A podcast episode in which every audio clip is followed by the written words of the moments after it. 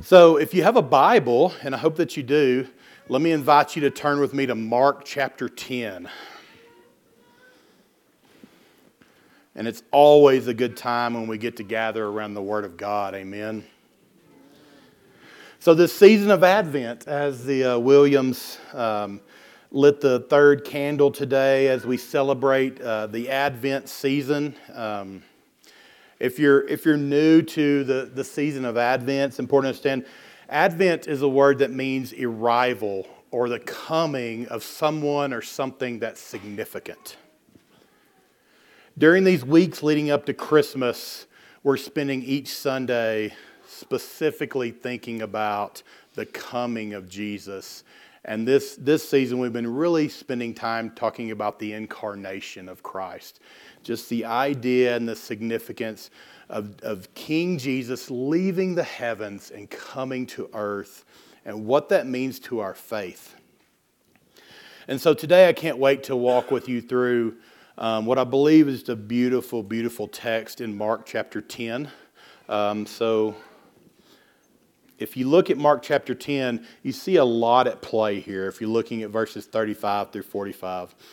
Uh, today, though, we have the incredible news to share with you from Mark 10 that I believe for most followers of Jesus, they don't really actually realize. Like I told you before, I think sometimes we fast forward through the Advent season in the anticipation of, of the, the death and the resurrection of Christ, which are, as I've shared with you over and over again, the, the resurrection of Jesus Christ is the single most important moment in history of mankind. Jesus walking out of that grave. But not far under it is Jesus being born, leaving the heavens, coming to earth, and being born um, is significant. And that's why we, we're talking about the incarnation. I have good news, I believe, that will help and encourage you deeply today from Mark 10. And if you, if you find yourself in this room today and you're not a follower of Jesus, I have incredible news to share with you that will show you how wonderfully different Christianity is from all the other religions of the world. So let's dive in. Here's how I want to set things up, though. If Advent refers to the coming of Jesus, then today I want to ask the question why? Why did Jesus come? So let's start in Mark 30, Mark chapter 10, verse 35. Then we're going to camp out on verse 45 at length. What I believe is one of the most breathtaking verses in the entire Bible. But let's take a look at the context that leads up to it. So read with me Mark chapter 10, starting in verse 35. And James and John, the sons of Zebedee, came up to him and said, Teacher, we want you to do for us whatever we ask of you. And he said to them, What do you want me to do for you? And they said to him, Grant us to sit at your right hand and one at your left in your glory. Jesus said to them, you do not know what you are asking. Are you able to drink the cup that I drink? Or to baptize with the baptism in which I am baptized? And they said to him, We are able. That's bold. And Jesus said to them, The cup that I drink, you will drink and with the baptism with which I am baptized, you will be baptized. But to sit at my right hand or at my left is not mine to grant, but it is for those to whom it has been prepared. And when he had heard it, they began to be indignant at James and John. And Jesus called them to him and said to them, You know that those who are considered rulers of the Gentiles lord it over them, and their great ones exercise authority over them. But it shall not be so among you. But whoever would be great among you must be your servant. and whoever would be first among you must be slave of all. For even the Son of Man came not to be served, but to serve, and give his life as a ransom for many. Let me pray for us. Holy Father, we praise you for your word today. Lord, we as, as your body, as the body of Christ here, and and this little white church here in Grand County, Lord, we um, stand united, Lord, on the truth of your word this morning.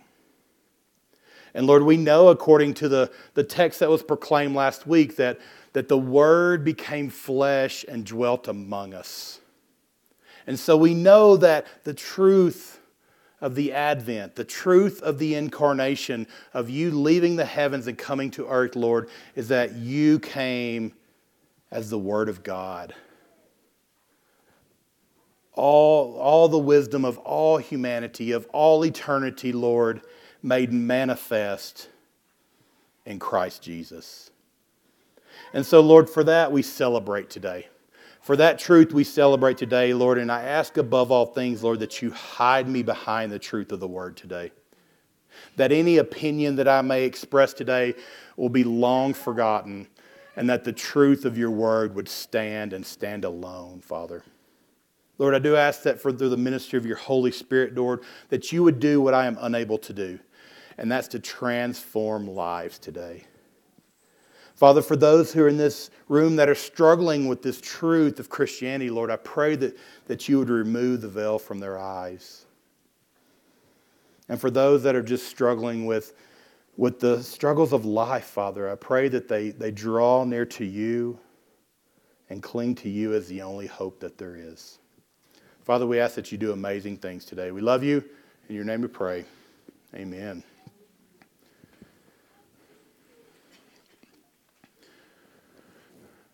So there it is in verse 45.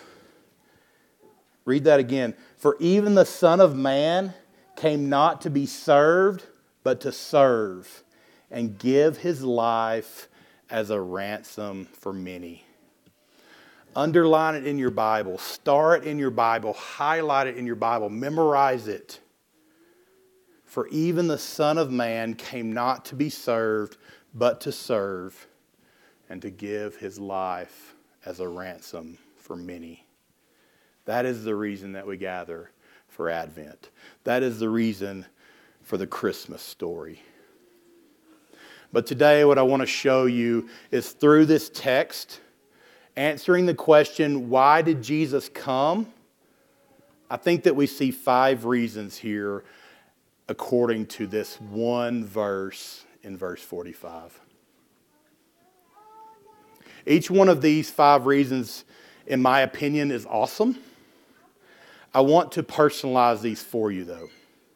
I want you to feel the weight and the wonder of why Jesus came. The first one is this Jesus came to suffer like you. Jesus uses a title for himself in verse 45, where he calls himself the Son of Man, a title that emphasizes how Jesus is indeed a man a fully human person like us. Now, that seems pretty simple if you've grown up in the church, but I think we miss this. I think we have a tendency to think about Jesus as being so different from us. Obviously, he is in one sense because Jesus is God who has existed before time. That's clear in verse 45 with the phrase, the Son of Man came. We know the miracle of the incarnation. I mean, who of us decided to come into the world? None of us, right? But He did.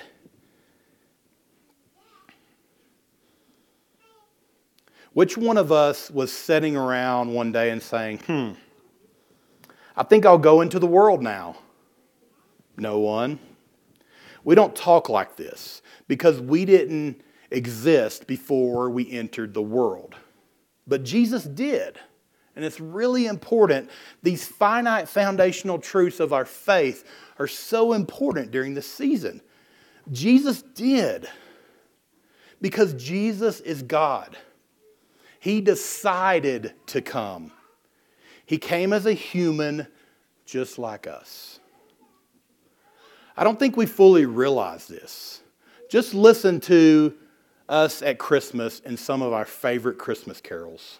I'm going to be stomping on toes here for a minute, okay? Silent night, holy night, all is calm, all is bright.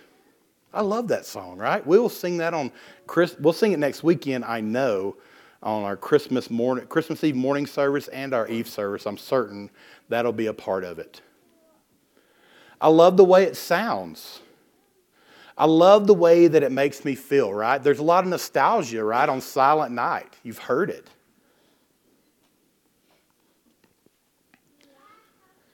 But anybody who has ever had a baby knows that it's not the way it works. Right? Right, baby Cora? It's not the way it works. There is no silent night. Babies don't come out silent, and they don't stay silent. Holy, yes, this child was. Silent, no way. But screaming night, holy night, just doesn't have the same ring to it, does it? It just doesn't. Or how about away in a manger? The cattle are lowing, the poor baby wakes, but little Lord Jesus, no crying he makes. Seriously? When was the last time you saw a newborn baby wake up next to a cow and not be a bit bothered by it. I mean, Jeff, does that happen? No. Now, my point here is not to ruin Christmas carols. So don't, don't, don't put me in that corner. I'm not doing that. By all means, sing them. We will sing them together. We'll sing them here. But don't let them mask the reality, is the point. Jesus was a baby he was a real baby, like we were all real babies at one point. That means he cried. That means he wanted food. That means he needed sleep like us. This is so important on a deeper level. I want you to think about it. Two weeks ago, we talked about physical hurt, emotional hurt, relational hurt, that was experienced because of the sin in the garden. I want to remind us that Jesus came to this world and he experienced all of those things like us. I would actually argue he even experienced greater hurt than we do. This is so important because while we rightfully think of Jesus as different from us, that can easily cause us to think that Jesus is distant from our lives. But he's not, church. Are you hurting today? Because guess what? Jesus hurt. Are you broken? Jesus was broken. Are you tired? Jesus was tired. Have you ever felt let down by people that you trusted? Jesus was let down. Do you grieve? Jesus grieved. Do you ever cry out because you feel like you just can't take it anymore?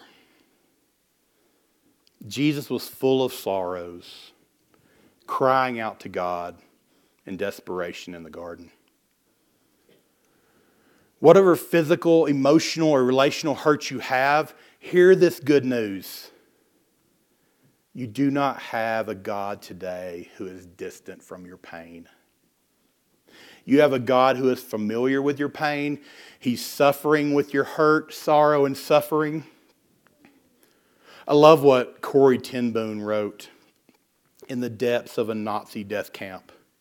She wrote, No matter how deep our darkness, He is deeper still. no matter how deep our darkness, He is deeper still. Jesus came to suffer like us. We could stop here and this would be glorious. But it gets even better, church. It gets even better. So, the second thing you must understand of why Jesus came is that Jesus came to die instead of you. Jesus came to suffer like you. Then, the second reason, he came to die instead of you. The Son of Man came to give his life. Verse 45 again. He gave his life as a ransom to many. This is an interesting phrase when you think about it. When Jesus is talking about giving his life, he's talking about giving, he's talking about his death. What he's saying here is that he came to die. What he's saying here is that he was born to die. If you turn back a couple chapters to Mark chapter 8 and you look at verse 31, just to give some more context, the first half of Mark's gospel is spent following Jesus' ministry in Galilee. Then the transition takes place in chapter 8. From chapter 8 to chapter 10, Jesus travels to Jerusalem, where he's going to be crucified. I want you to hear what he says not once, but twice and three times on his way to Jerusalem. Look at Mark 8:31. It says, And he began to teach them that the Son of Man must suffer many things and be rejected by the elders and the chief priests and the scribes and be killed. And after three days, rise again. Then turn over to Mark chapter 9, verses 30 through 31. Look what it says. They went on from there and passed through Galilee and he did not want anyone to know, for he was teaching his disciples, saying to them, The Son of Man is going to be delivered into the hands of men, and they will kill him. And when he is killed, after three days, he will rise. Now turn to Mark 10, our chapter today, and look at what Jesus said right before the passage we read, starting in verse 32. It says, And they were on the road going up to Jerusalem, and Jesus was walking ahead of them, and they were amazed. And those who followed were afraid. And taking the twelve again, he began to tell them what was hap- going to happen to him, saying, See, we are going up to Jerusalem, and the Son of Man will be delivered over to the chief priests and the scribes and they will condemn him to death and deliver him over to the Gentiles. And they will mock him and spit on him and flog him and kill him. And after three days, he will rise. Jesus knew what was going on here. He knew he was going to his death. The very reason he came in the first place. This is very different I want you to think about it though. For us, death is an unavoidable outcome that we dread and fear. It is. But for Jesus, death was his unshakable purpose in coming in the first place. It's what he was anticipating.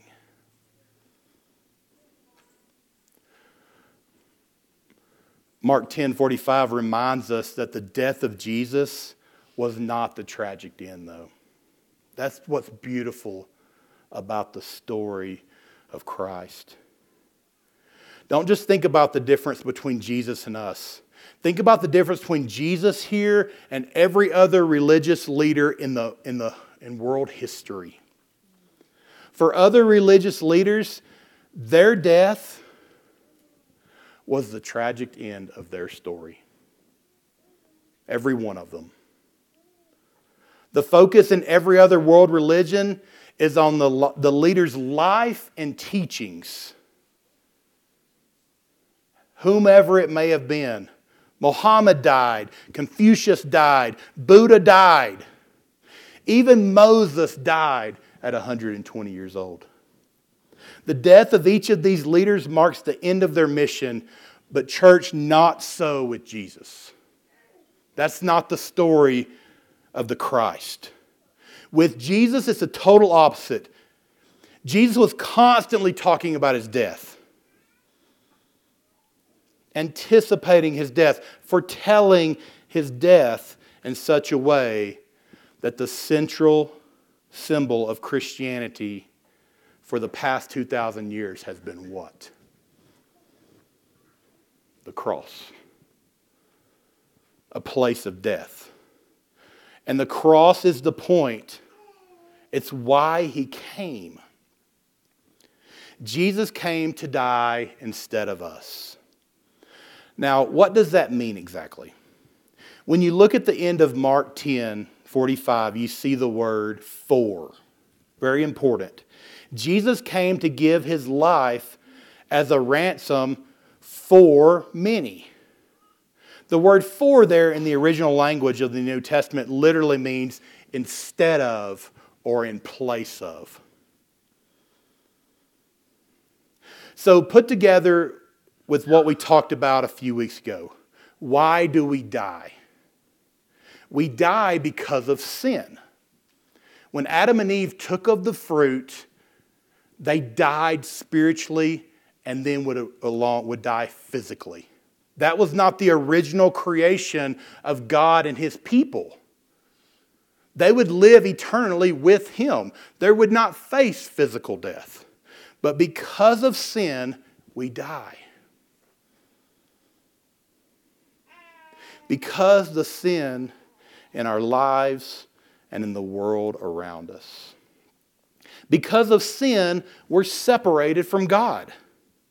So we will experience eventual physical death. If we die separated from God, we will experience eternal spiritual death. But Jesus came to change all of that. So hear this incredible news today, especially if you're not a follower of Jesus today. Each person has sinned against God, so he is in fact separated from God. If you die separated from God, you will spend eternity separated from him. But the good news, the gospel of the Bible is that Jesus came to die for you instead of you, in spite of you sometimes. You deserve to experience eternal spiritual death, but Jesus came to pay the price of death for you. Hallelujah. You say, well, how can a man pay the price of eternal spiritual death? It's a good question, it's a significant question. That's the beauty of who Jesus is. He was fully man, remember that? which means he's able to stand in your place. And he's fully God, which means he's able to bear divine, infinite judgment. Jesus is the perfect substitute for sinners, which means that when, we put your, when you put your faith in him and what he did on the cross, instead of you, you can be saved from this eternal death. Jesus came to die instead of you.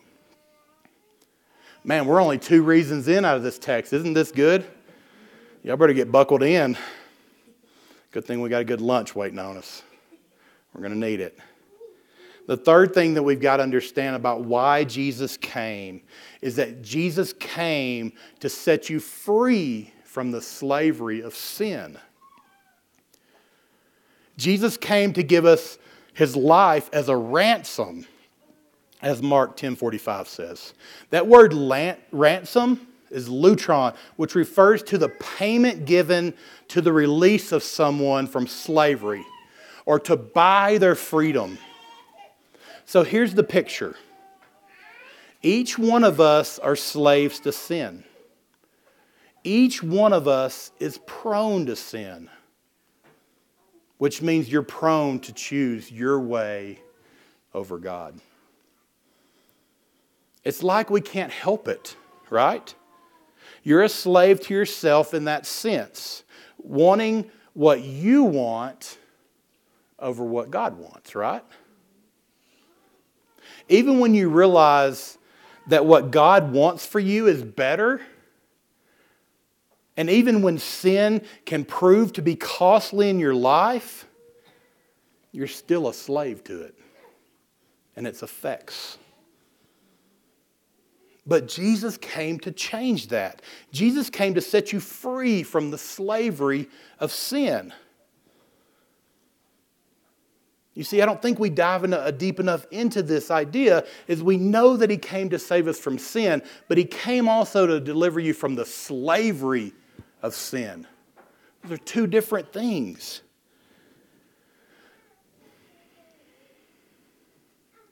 I think many of us don't we don't talk about this enough. I talk with so many self professing Christians who basically see themselves functionally as slaves to sin, as if it's just a club to join. They see themselves as slaves to anger. They see themselves as slaves to worry, slaves to lust and desire for all kinds of things of this world apart from God. They're slaves to selfishness. And we could go on and on and on. But without question, as long as we're in this world, we will struggle with sin. But the good news of the Bible is this Jesus, Jesus didn't just die so that you could be forgiven from sin's penalty.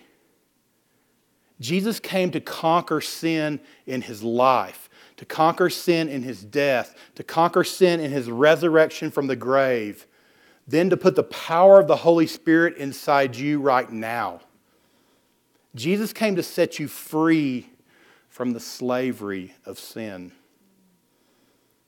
So the next time that the devil tells you that you can't overcome this sin or that temptation, you must realize at church that it's a lie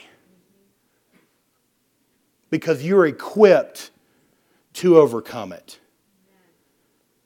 I'm reminded of 1 John 4 4. It says, He who is in you is greater than he who is in the world. And 1 John 5 4 says, Everyone who has been born of God overcomes the world. And this is the victory that has overcome the world our faith. Jesus came to set you free from the slavery of sin. Church, that sin is not a master over you anymore. Stop walking in it as if it is. There's three reasons why Jesus came, but it just keeps getting better. The fourth reason Jesus came is to show you how to love. According to, to Mark 10:45, it says, Jesus came to show you how to love. This is why it's so important to read the context of this verse, not just read the verse by itself. In this passage, Jesus is saying to his disciples who were seeking what? Greatness, right? You want to be great? Here's how you become great you become a servant of others. Here's how you become first you become last. You lay down your life for others. This is revolutionary, church. It's a strong and needed word in our culture today especially for each one of us in this room, if you're in any, if the Lord has brought you into any sort of leadership position where you have the opportunity to lead people, and guess what? If, if the Lord has given you a child through birth, guess what? You're leading them.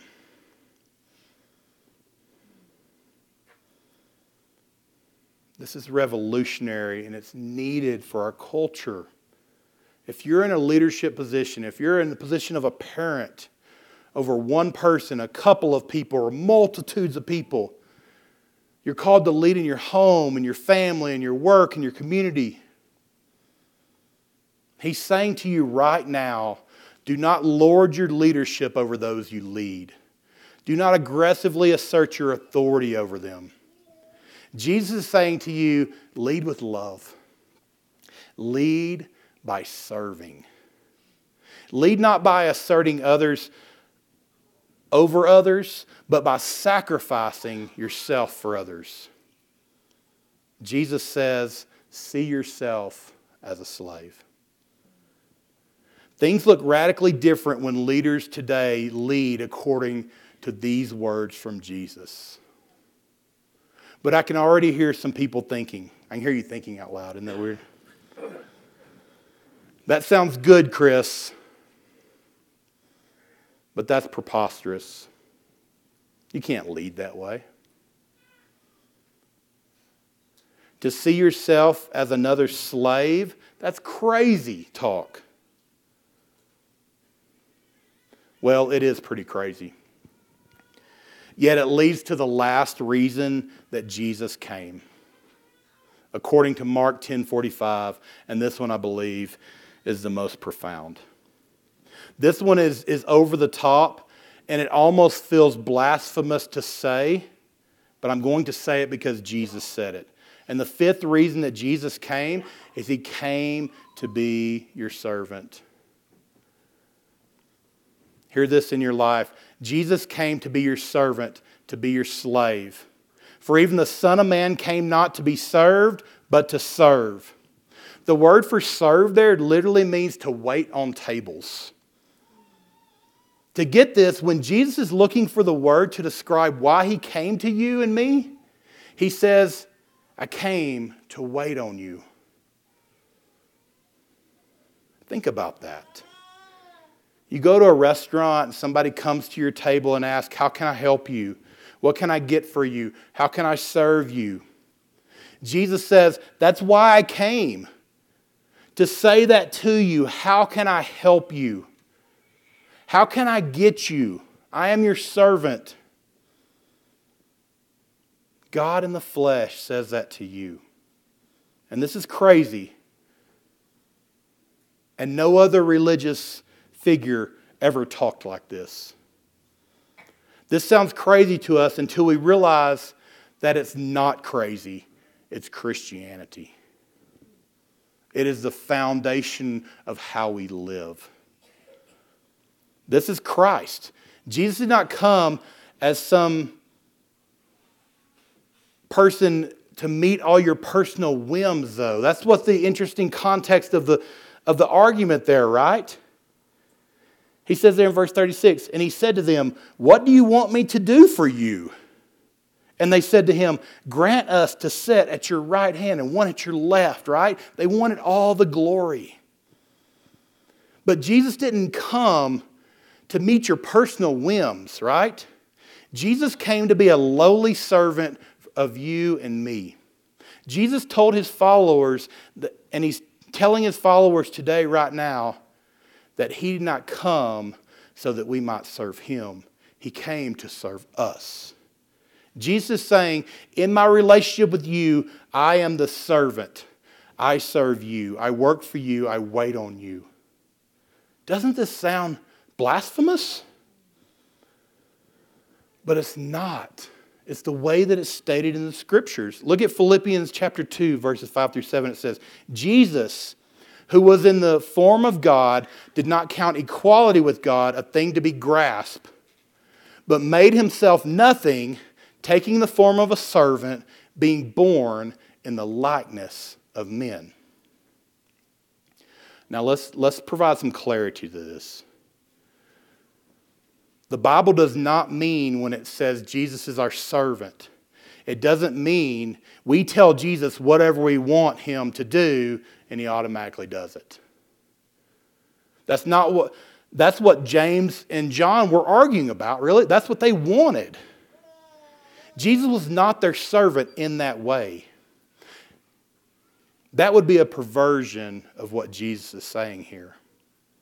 This does not mean that there isn't a sense in which we are servants of Jesus because we know that we are.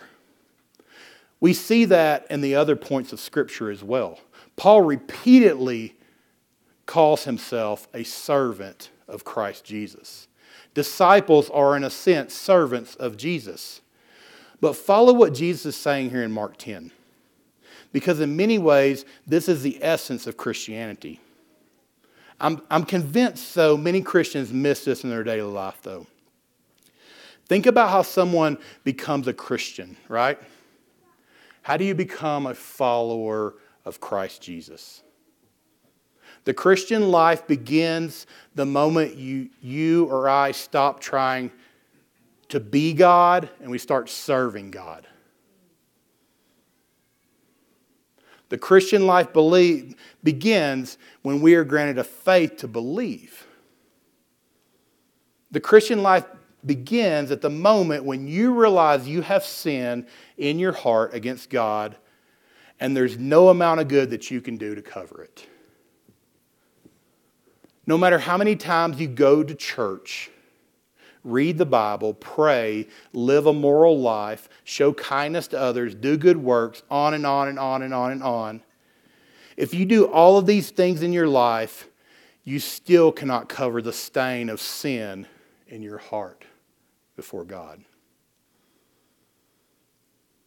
When we see Mark, Mark 10, verse 45, it says, For even the Son of Man came not to be served, but to serve and give his life as a ransom of many.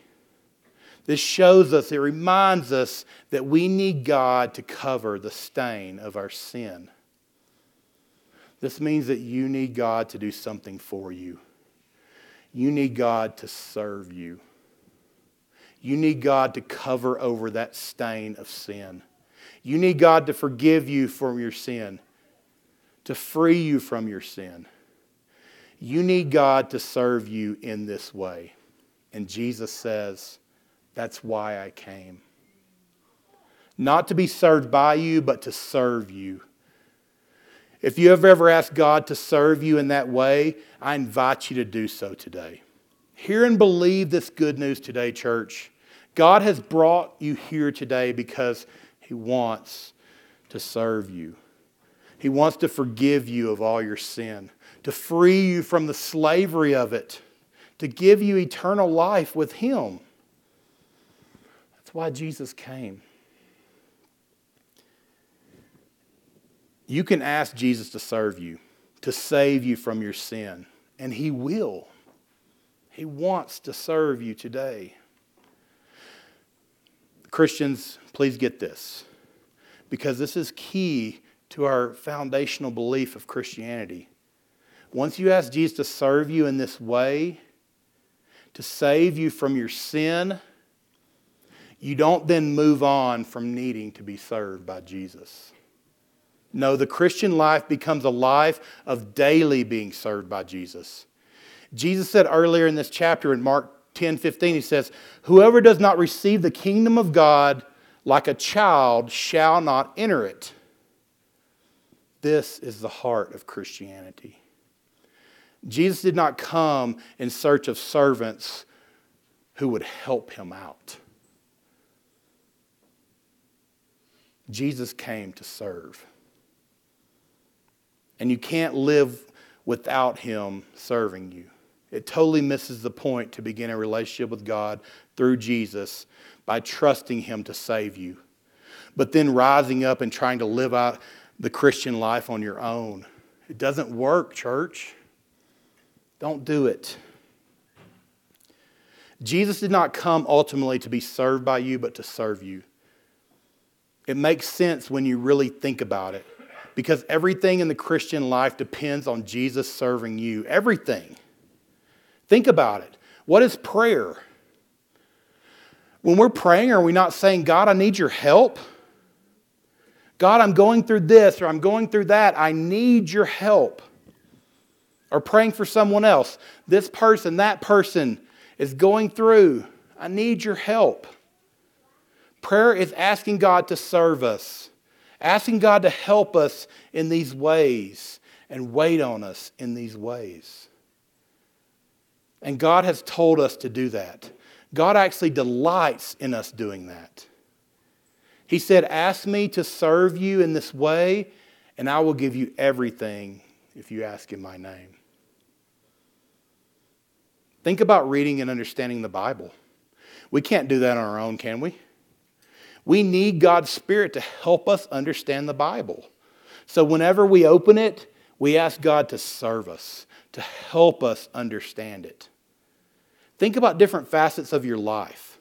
I think about parenting conversations that Andrea and I have nonstop, it seems. Every night we're just looking up, and each conclusion ends in the same conclusion God, help us. Right? I just plead, God, please help me be the best husband and dad possible. Truth be told, I pray for you in the same way. I was praying this morning, Lord, I don't know how to be a good pastor for each of these people. I plead for God to help to make me the pastor you need me to be. I think about these decisions all week. And when I'm just pleading for God's wisdom, I think about the struggles where I'm just pleading for God's grace. I need God to serve me all day long. And so do you. At this point, some of you might think, yep, this is the problem with Christianity. Christianity's for the weak. Christianity is for those who need a crutch, who cannot do it on their own. Some might even think, I don't need God to serve me. I get up early every morning. I work hard in my job. I provide and care for my family. I make all kinds of decisions every day. I do all kinds of good things. I don't doubt that you do. But let me ask you a question Where did you get your breath this morning? Who provided the food and water to get you through the day? Where did you get the ability to work hard? Who made it possible for you to have a family? Ladies and gentlemen, there's not one person in this gathering today that's self sufficient. You're not. You may think that you are, but you're not. Every person in this gathering is ultimately God dependent. Even if you hate God, the reality is your very breath at this moment comes from the one that you hate. Every one of you needs God to serve you. Your relationship with God begins with realizing that. Then it continues moment by moment, day by day, with that realization. And the great news of the Bible is that God desires to do this for you. This is the mammoth meaning of Christmas. Jesus came to serve. Jesus came to take away all of your sin and help you in your struggles. Think about it. In all your struggles with sin, Jesus, right now, today, and this week, wants to serve. In all of your struggles with worry, Jesus wants to serve you in those. In all of your struggles with anger, lust, envy, pride, apathy, selfishness, no matter what you're struggling with, Jesus is here.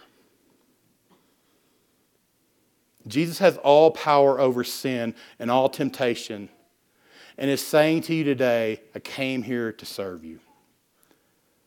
And think about your struggles with suffering, or even if you face disappointment or depression, Jesus is your servant. Jesus wants to serve you with joy and hope. When you face pain and grief, Jesus wants to serve you with peace and comfort. Think about the families that you know who have lost loved ones this year. Christmas is going to be a hard and tender time. But know this you're not alone. Jesus is your servant. He wants to serve you in every way, every way your soul needs. This text also reminds us and invites us to turn to Jesus for help. Jesus is with you to serve you in that moment. That moment in the doctor's office when you get the diagnosis that you never could imagine hearing. In that moment, know this Jesus is our servant.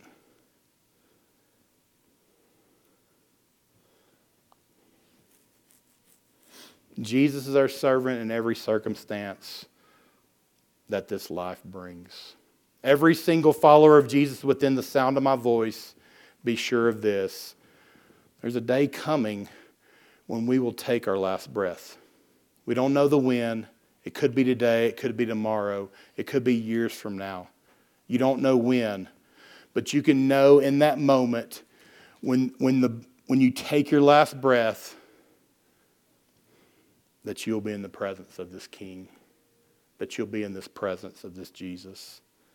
This is incredible news of the Bible. When we think about the incarnation, it's, it's so important that we understand why Jesus came. He came to suffer like you. He came to die instead of you. He came to free you from the slavery of sin. He came to show you how to love. And He came to serve as a servant. So look to Him. Love and worship Him during this season. In that way, every moment of every day, Jesus is your servant. For even the Son of Man came not to be served, but to serve, and to give his life as a ransom for many. Let me pray for us.